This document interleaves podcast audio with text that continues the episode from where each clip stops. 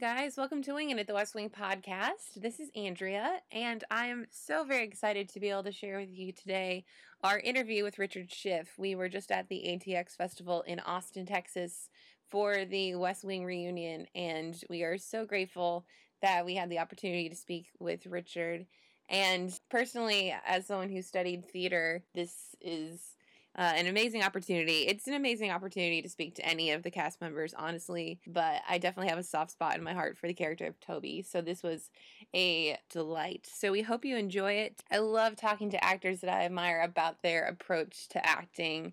Uh, you can blame it on my fondness for Inside the Actors Studio. I just think it's so fascinating. So I hope you'll indulge my James Lipton tendencies here for a minute. Not that I'm at all on his level or asked what his favorite swear word was. But hey, maybe on another another episode. Uh, you'll also hear uh, a chance encounter with Denis Leary, and we're gonna keep that in. And uh, it's possible that you might see Richard Schiff on Denis Leary's show because uh, sometimes that's how deals are made in Hollywood. So I hope you guys enjoy it, and we would love to have Richard back on again because there's so much more we wanted to get to, but we had a limited amount of time and we loved every moment of it. So hope you guys enjoy. Oh, you give me an iPad.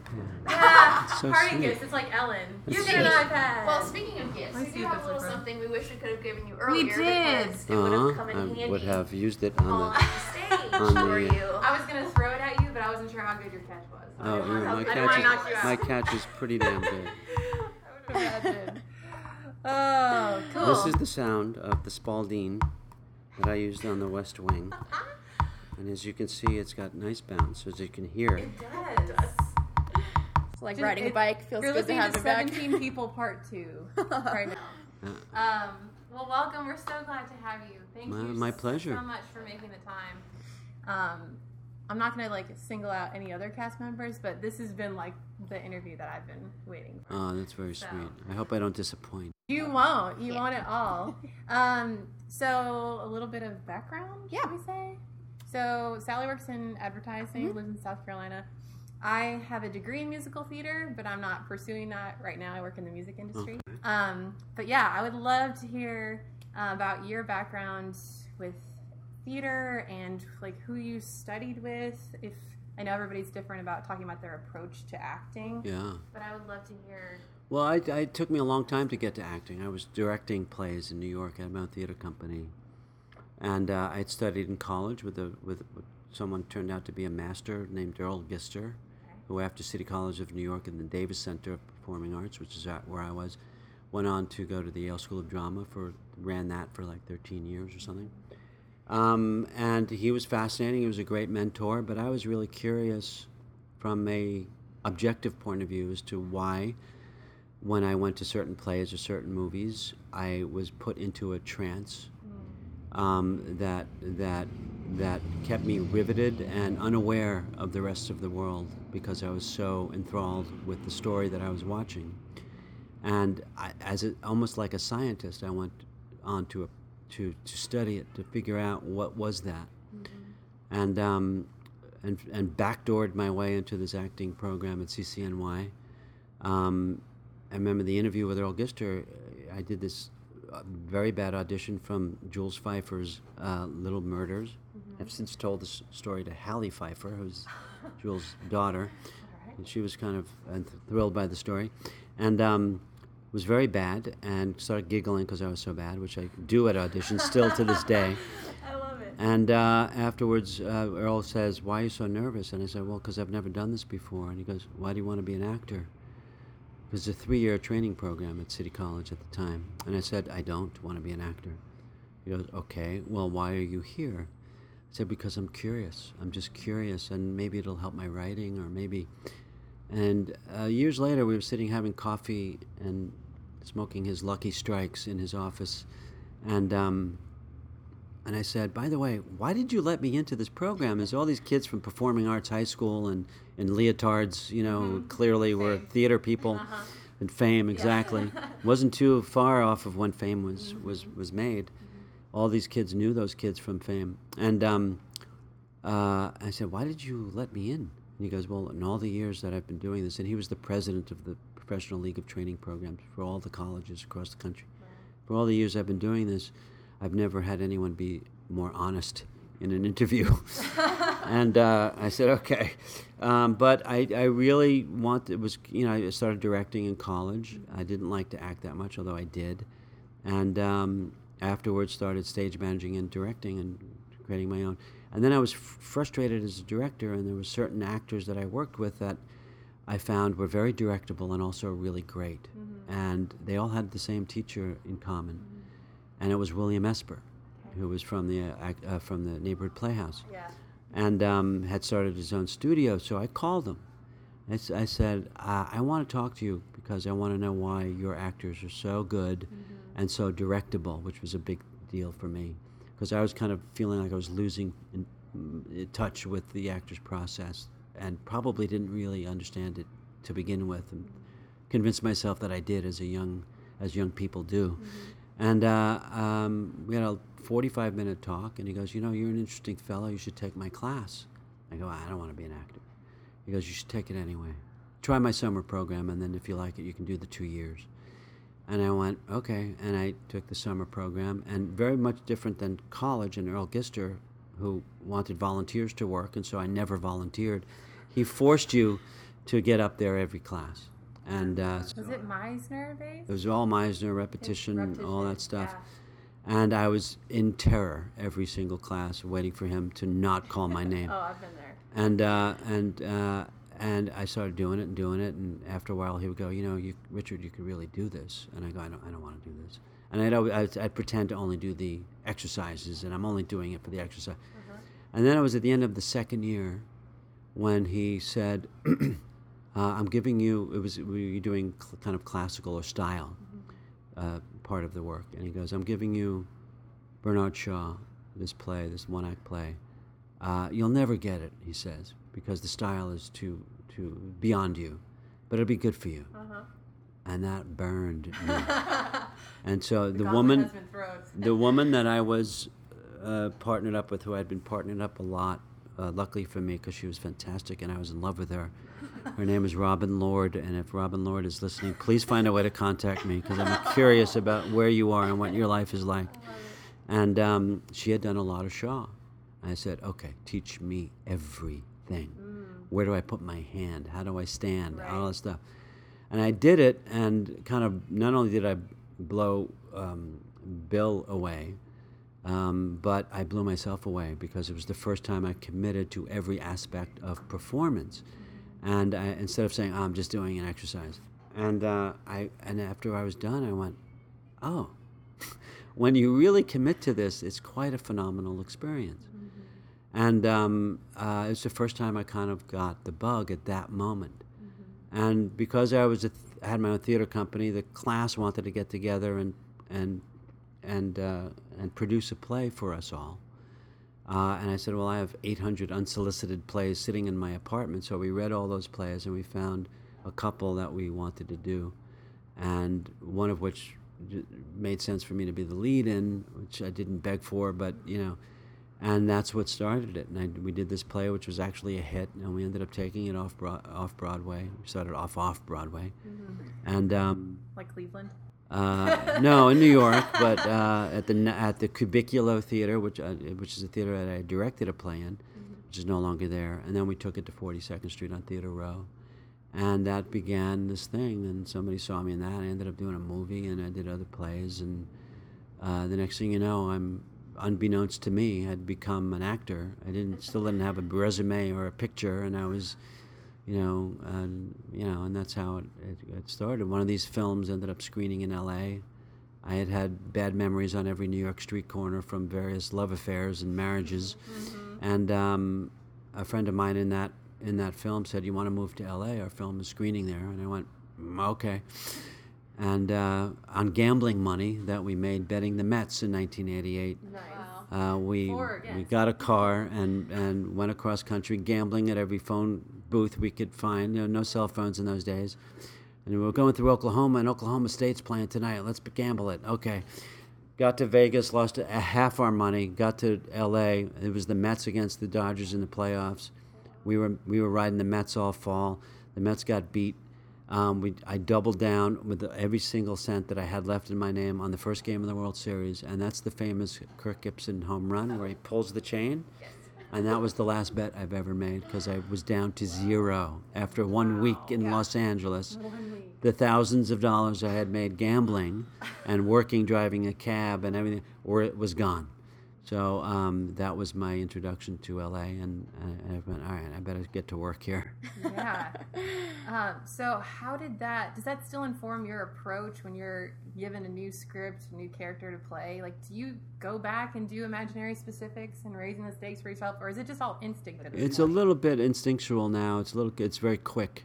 Um, uh, but there are other things. You know, Tim Phillips I studied with uh, back in New York and is now teaching in L.A. and New York, and and uh, he teaches a thing where where you know he calls it Sherlock Holmesing the script, where where all the cues clues that you need are in the script. And whenever I'm stumped, I just go back and go back and go back and redo it and redo it and redo it to the point where I think I know more about the story than anyone um, and uh, uh, and that informs it. You just keep doing it and keep doing it. But yeah, sometimes you have to, especially doing theater, you have to de- delve into some technique. And uh, one of the things that you realize after all the years of doing it, and and, and you know what, all the reading that I've done about it, and, and all the teachers, you know, Stella Adler, I, I did her lecture class, and um, you know, got to know Sandy a little bit, Sandy Meisner, and and so on, and Michael Howard, and all these great teachers. And one of the things you realize as you as you study it is that Stanislavski, which uh, which is all of these various techniques that are taught in this country are are interpretations of what he did. You know, the group theater went to Moscow in the 30s, and uh, Sandy Meisner came back with his version of it, and and and Lee Strasberg came back with his version of it, and Stella Adler with her version of it, and Uta Hagen, all these people from the group theater, and. Um, one of the things you realize is that Stanislavski developed this method as a way to do Chekhov and other Russian playwrights um, with Russians that were very, very stiff and very closed off emotionally, and was fi- devising improvs and techniques and exercises to open up uh, their instrument. Um, and you realize that if you're already opened up, there's a lot of that stuff you don't necessarily need to do um, unless it's for a specific moment or a specific thing. And, and that technique is, is there when inspiration isn't working, and inspiration you, is something you cannot rely on. Um, you know, it's just like a football player. You can't rely on the adrenaline rush. Sometimes you have to follow the techniques and the practicing of each play that you've done a hundred times. And then when you do it in a game, it is an improv within the frameworks and the parameters of the technique of that play that you practiced 130 times. But it might make you cut back and go the other way and find the opening and, and turn it into a 30 yard gain as opposed to just running up the middle like the play is designed, but it's closed and you're going to get tackled for a two yard loss. So, Do know. Sally Do you can know? interpret all of that. I'm like, yeah, theater Yes, and I'm on Sally. Um, The baseball, the football, I'm there. Uh, yeah. So, but but that's uh, sports is a good analogy because you train, you train, you train, but then it's an improv, and you have to be present in the moment and and hit the open man in basketball. And um, one of the things we did in the West Wing so well is hit the open man and set each other up for plays. Um, uh, but ultimately, you have you have to find a way to be present in the moment and fully ready and filled and prepared. And and technique to me is filling up to the brim so that when you go on stage or when the camera starts to roll, you can't but help but act this. You, you you're desperate to get this out of your system. You you, you have to do it. You know, um, uh, and that's that's how I approach. it, it. it comes across so well. I I, mean, just the the nonverbal things, the, just the intimacy that you get with screen acting. I mean, th- yours are incredible. So I just thank you for being here. um, and we were just in the panel, so we already heard um, Aaron talking about kind of the true north of Toby. Mm-hmm. And honestly, to me, again, this is not a slam against the other actors, but I really feel like Toby was like the soul of the show in a way that was different than some of the other characters. I mean, and I, I don't know if I can put a finger on it other than, you know, and you can tell us how you would describe Toby, because for me, it's a strong sense of, of justice, like a commitment to the truth and uh, being an agitator, maybe not just to be an agitator, but to really get the excellence out of Bartlet or whoever he Well, I think part with. part of it came from a, a, a, a dissatisfaction with anything but uh, uh, but the, the the the most perfect possibility given the circumstances. And I think a lot of Toby was taken from the way I approach um, acting and the way I approached, you know, the potential brilliance of every Aaron Sorkin script, and, and not being satisfied until we at least came close to the ceiling of that. And um, so I think uh, Aaron uh, uh, saw that in me and started to write, um, um, started to write that. I was gonna say, what was was there a character breakdown when you went in for? No. Like, what was? Well, I what know did you what- think you were going in for? What's been revealed lately is, uh, you know, uh, an actor came up to me years later and said, uh, you know, I was the other one.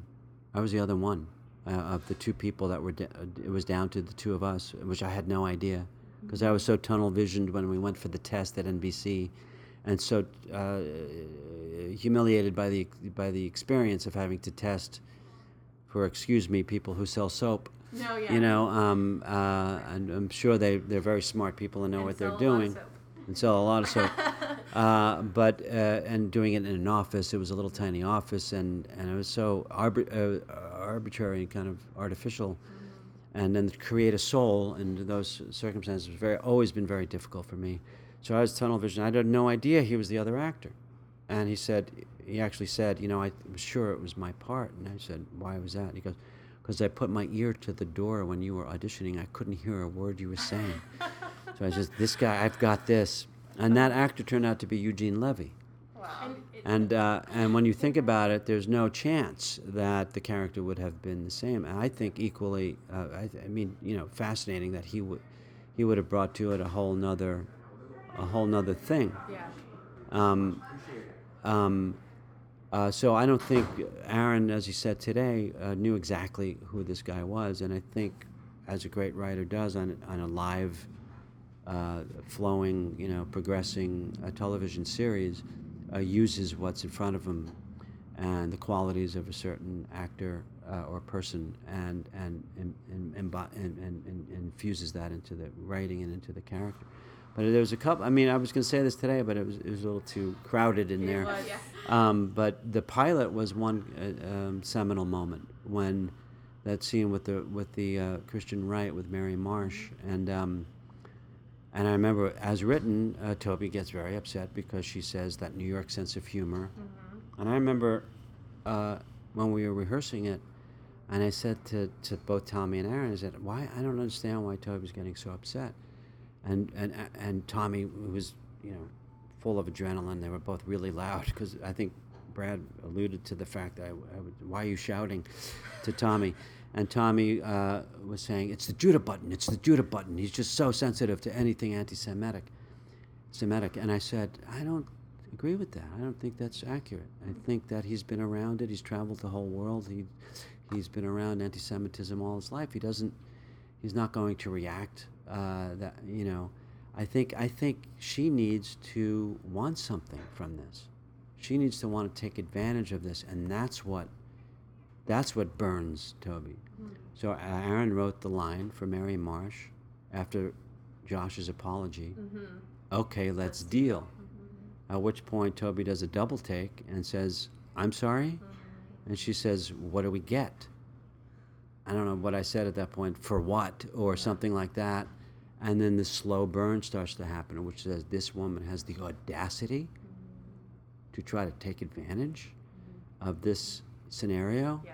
for political gain. Not auctioning off the Bill of Rights or something like that. Yeah, and that's when I not only did a slow burn, but blew up and exploded that whole meeting and defeated our entire purpose because because of that. Not because she was anti-Semitic. I knew that going in that she hated us for whatever her reasons were. I don't care about that. Um, that to me, I think, defined that he was emotional, but was very, very much a political operative and knew what the score was. You know, the other moment that happened in that first season was in Excelsis Deo, w- under the bridge, when he says to the the homeless uh, brother of the homeless vet who had died on the bench, who was. I think the idea for a funeral comes under the bridge at that moment, and I start to present the idea to this man who's not understanding me because he's slow. And at one point, I go, "You, you don't understand. I'm an influential," and, and I mm. say, "I'm I'm a very powerful man." And I every take, I put my head in my hand and and was like, "I don't believe I'm saying this. This is embarrassing that I have to say this out loud."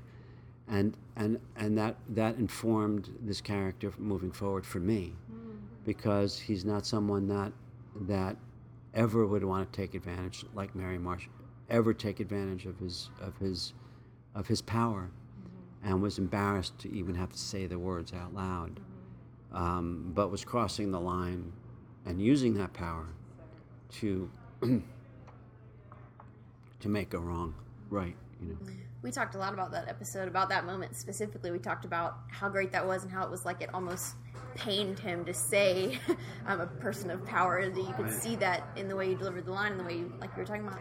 And um, that's that's a common theme what we talked about throughout the series is um, toby's or just the way there are so many uh, nonverbal acting cues, so many tiny moments of just your facial expression or just anything. I mean, when when President Bartlet tells you about the MS and your reaction to that, just moments like that. And was that something that you, or I don't know how early on in the process you kind of figured that out about him, the subtlety of it? Well, it's um, um, it's uh, uh, you know the looks are always there for me, and it's a credit to the editing, and it's a credit to Tommy, um, that they would uh, find him in the edits and in the takes and understand that that is more, as much, if not more, powerful a moment.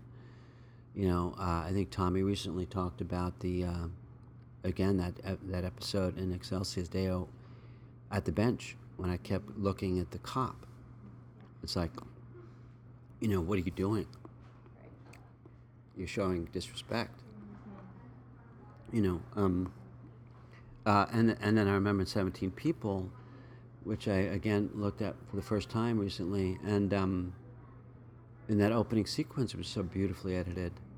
and me asking questions of Leo, and then time goes on, and I'm hitting the ball. Yeah. And then she, and then somebody comes into the office, and the way I look at him because I don't, I don't trust, I don't trust it. You know, um, it all played in in in the mind. It all played in what I was thinking about what he was saying and the way he was trying to desperately dismiss this as not important. Um, and uh, and Tommy also, you know, very often told me, he goes, "Thank God, thank God, I found a way to get out of that that scene, and I couldn't figure out how to get out of it." And then we finally went to your coverage because I didn't speak at all in the scene. And then you do this thing at the end of the scene where you put your head against the wall, and goes, "That was my out." And it's like, "Thank God," you know. So I was always reacting, always reacting um, from Toby's point of view and Tommy was brilliant enough to find it and use it. But you don't see that very often. There's not, not enough time. People aren't sensitized that that can be powerful um, in in their in their the way that they create their particular shows. But I always, I'm always offering it if they want it. Very Yeah. generous, and I feel like yeah, every scene you come into, you do seem full, but also holding back and only allowing the right thing out for that moment. And Well, you know, it became a thing. Underplaying became became a, people have described me as underplaying. I don't look at it that way, but I know that you can't underplay or throw a line away unless you're sitting on top of vol- of a volcano. Uh, and people, and you know, later on, uh, directors were going, "Oh, just throw it away, just throw it away." It became a thing. No, just throw it away. And I, I kept thinking, you can't throw away nothing. You have to have something to throw it away you know so uh, uh, uh, you have to be full and i think who the character is i'm playing a character on rogue which is okay tv show but that, that the that the uh, that i love my character on because he's he's trumpish he's very he's very um, uh, narcissistic and uh, and not an and endorsement, is it? after power. If you like narcissism and nefarious motives, then it's an endorsement. But it's uh, I've always been fascinated with psychotic um, uh, characters who just only see things one way and do not care about the consequences. He's very loud. He's very uh, unedited, um, uh, uh, and that that. But you have to be full, and then that comes out because that's who that guy is. Or he can be full and be worried and concerned and not sure and have fear, um, but want to do the right thing. And then those are all the ingredients you put into Toby, and then things just kind of spurt out because he can't hold can't hold it back, or because he knows he's right, or because he hopes he's right, or whatever. Yeah. Um, do you have any favorite? I mean, working on a show for seven years, do you have any favorite on-set memories, either you know, just with the cast or specific uh, episodes that you remember shooting that either were particularly hard to do or joyful to do, or are there any specific Um, that stand out? You know, it was alluded to today by Tommy, and we all had, I guess, our moment with uh, Karl Malden when he was on the set. And uh, I, I, separate from Tommy, um, you know, I went up to him to just say thank you for all your work, and he was holding the Bible that he was using in the scene with the president. And by the way, he was phenomenal. Uh, never missed a line. As Tommy said, 88 years old. It was like, oh my gosh. Now let's take the Sabbath day, right? Yeah. People want to go back and rewatch. And he was holding the Bible, and I said, "That looks old." And he goes, "Well, this is this is the Bible that my character held in on the waterfront." I got chills. Did Yeah. that end up in your car on the way home? And I got, "Oh my God!" And I said, "Can I have it?" No, I didn't. And uh, that that was a remarkable moment for me, and just you know, getting to work with Karl Malden, getting to work with Glenn Close, um, Yeah. all these incredible guest stars. You look back. You know, the, the Eric Stonestreet was on our show for a minute. You know, uh, what's his name? Also from Modern Family. the There were- dad. There were so many guest stars. I don't know his name offhand, but you know, um, uh, Omar, who I'm working with in Ballers, was on our show for a while. Who I remember, you know, Nick Offerman, John Goodman. Yeah, John. so well, John go on. Goodman is another like an great example. academy. Yeah. and uh, you know, but there are moments like when the Democratic convention hit, hit. Uh, I think we were shooting 17 people. I'm not sure, but I was ha- I was in the middle of doing this incredibly difficult scene in the Oval Office, and I think it might have been 17 people. I'm not sure. And I'm, I'm, I'm preparing for like four days, and I'm pacing around the set, and we're just about to start, and we start rolling on me. And the doors burst open, and there's, uh, uh, uh, what's his name from the Today Show? What's his name?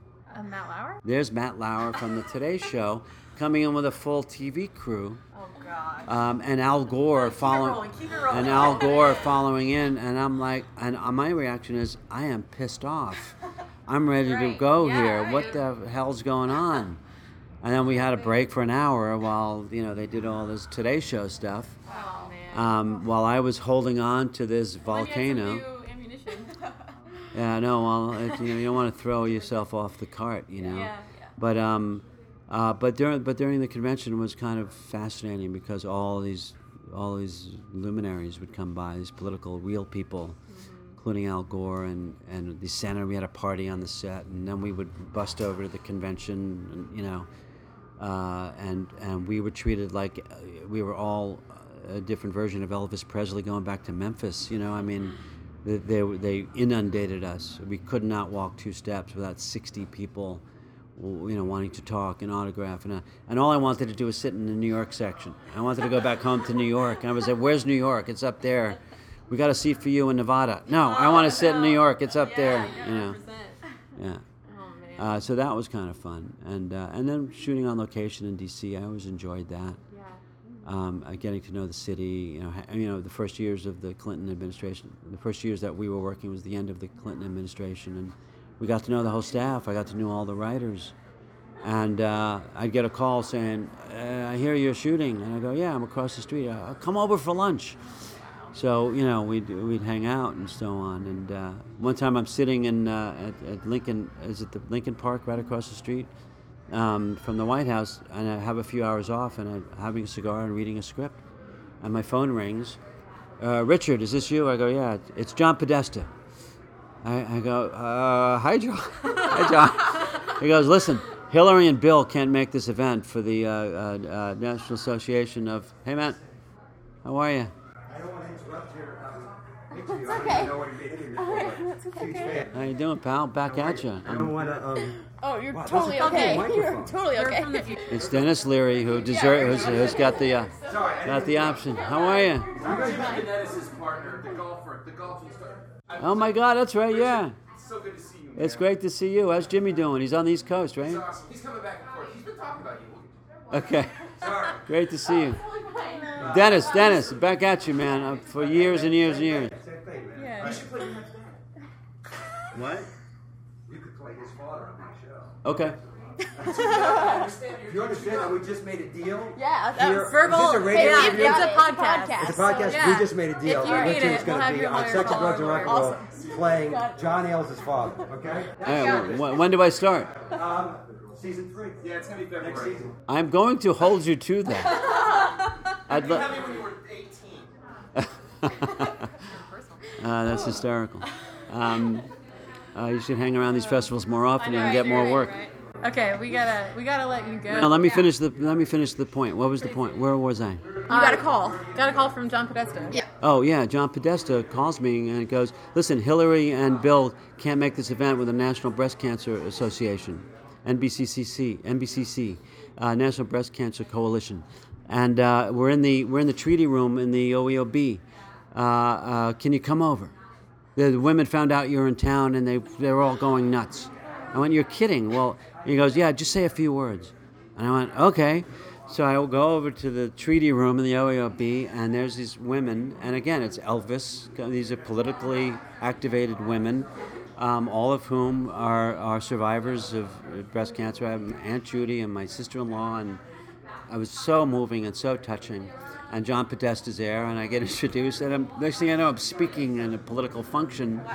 Um, uh, these amazing people who I worked with for quite a few years after that, um, uh, because they're such a great organization. But and, I that's an example of the kinds of things that would happen. So, Well, we could be here all day. yes, We have to thank you you go. so much My pleasure. for joining us. We had a Yes. great time.